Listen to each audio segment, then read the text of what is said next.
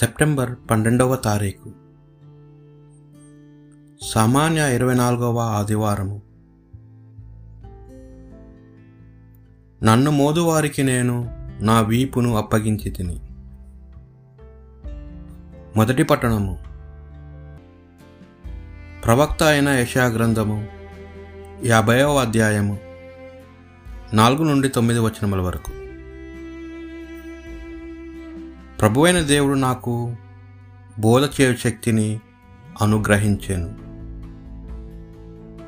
నేను అలసిపోయిన వారిని ఓదార్చుటకు గాను అతడు నాకు సంభాషణ శక్తిని దయచేశాను ప్రభువు ప్రత్యద్యమును నన్ను ప్రబోధించి నేను శిష్యుని వలె అతని బోధనను ఆలించినట్లు చేశాను ప్రభువైన దేవుడు నాకు జ్ఞానమును దయచేశాను నేను అతనికి అడ్డు చెప్పలేదు. అతని మాట పెడచెవిన పెట్టలేదు. నన్ను మోదివారికి నేను నా వీపును అప్పగించి తిని వారు నా గడ్డపు వెంట్రుకలను లాగి వేయుచుండగా నేను ఊరుకుంటుని. నా ముఖము మీద ఉమ్ము వేసి నన్ను అవమానించుచుండగా నేనేమియూ చేయనైతిని. ప్రభువైన దేవుడు నన్ను ఆదుకొనుగాక వారు కలిగించు అవమానములు నన్ను బాధింపజాలవు. నేను నా ముఖమును చెక్కుముక్కి రాయి వలె గట్టి చేసుకొంటిని. నేను నా నుగుబాట్లను తెచ్చుకొనినా నాకు తెలియను. నేను నిర్దోషినని సమర్థించి చెప్పువాడు నా ప్రక్కనే ఉన్నాడు. నా మీద ఎవడైనా నేరము మోపదలిచినచో అతడు నేనును కలిసి న్యాయస్థానముకు పోయేదము. నా ప్రత్యర్థి తన అభియోగమును రుజువు చేయునుగాక ప్రభువైన దేవుడు నాకు తోడ్పడును. నేను దోషిని నిరూపింపగల వాడెవడు? నా ప్రత్యర్థులు చిమటలు కొట్టిన పట్టివలే క్షీణింతురు. ఇది ప్రభు వాక్కు భక్తి కీర్తన. నేను ప్రభువు సన్నిధిలో జీవింతు లోకములో సంచరింతును.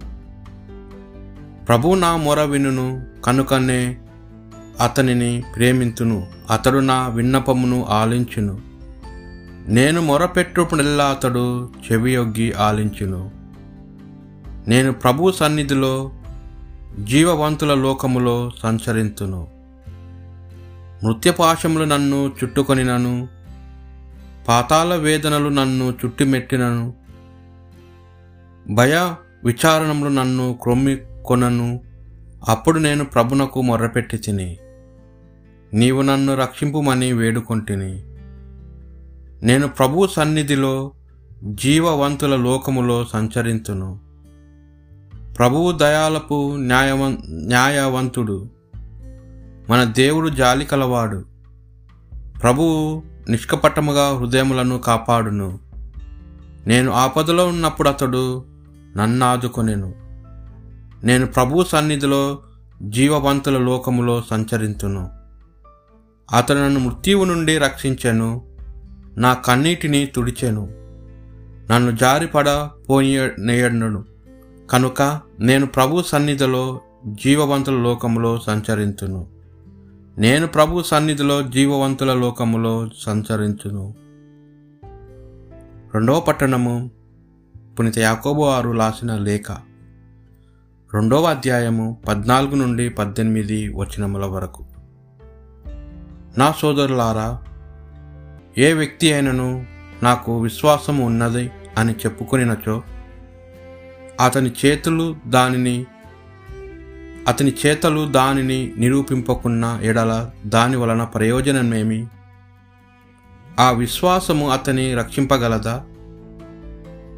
కూడు గ్రుడ్డల కొరకు ఏ సోదరుడైనా లేక సోదరి అయినా అలమటించినచో వారి జీవిత అవసరములను తీర్చక దేవుడు మిమ్ము దీవించునుగాక. చల్లగా జీవించుచు హాయిగా భుజింపుడు అని మీలో ఎవరైనా పలికిన ఎడల ప్రయోజనమేమి? కనుక దానిని అనుసరించి పనులోనర్చుకోబడినచో క్రియలు లేని విశ్వాసము నిర్జీవమే కానీ నీకు విశ్వాసమున్నది నాకు క్రియలున్నవి అని ఎవరైనా పలికినచో దీనికి సమాధానం ఇది. క్రియలు లేకుండా నీ విశ్వాసము ఎట్లా గలదో నాకు తెలియజెప్పుము. నా విశ్వాసం ఎట్టిదో నా క్రియల ద్వారా నేను నీకు ప్రదర్శింతును. ఇది ప్రభువు వాక్ సువార్త పట్టణము. పునీత మార్కు గారు వ్రాసిన సువార్త సువిశేషంలోని భాగము. ఎనిమిదవ అధ్యాయము ఇరవై ఏడు నుండి ముప్పై ఐదు వచనముల వరకు. యేసు శిష్యులతో కైసరియా పిలిప్పు ప్రాంతమునకు వెళ్ళుచు మార్గమధ్యమున ప్రజలు నేను ఎవరని చెప్పుకొనుచున్నారు అని వారిని అడిగాను. అందుకు వారు కొందరు స్నాపకుడగు యోహాను అని మరికొందరు ఏలియా అని లేదా మరి ఒక్క ప్రవక్త అని చెప్పుకొనుచున్నారు. అనిరి. అప్పుడు యేసు మరి పన్ను గూర్చి మీరు ఏమనుకొనుచు అనుకునుచున్నారు? అని వారిని ప్రశ్ని ప్రశ్నింప పేతూరు నీవు క్రీస్తు అని ప్రత్యుత్తరమిచ్చాను. అంతటా ఆయన తాను ఎవరైనది ఇతరులకు తెలపరాదని వారికి ఆదేశించాను. యేసు శిష్యులకు మనిషి కుమారుడు అనే శ్రమలను అనుభవించి పెద్దలచే ప్రధాన చాకులచే ధర్మశాస్త్ర బోధకులచే నిరాకరింపబడి చంపబడి మూడవ దినమున ఉద్దానమొకట అగత్యము అని ఉపదేశించి వారికి ఈ విషయంను తేటతల చేశాను అంతట పేతూరు ఆయనను ప్రక్కకు తీసుకొని పోయి అటుల పలుకరాదు అని వాదింపసాగాను. యేసు శిష్యుల వైపు తిరిగి పేతురును చూచి చీపో సైతాను! నీ భావములు మనుషులకు సంబంధించినవే కానీ దేవునికి సంబంధించినవి కావు అనెను. అంతటేసు జనసమూహములను శిష్యులను చేరబిలచి నన్ను అనుసరింపు కోరువాడు తనను తాను త్యజించుకొని తన శిలువను మోసుకొని నన్ను అనుసరింపవలయును తన ప్రాణమును కాపాడుకొను చూచువాడు దానిని పోగొట్టుకొను అని.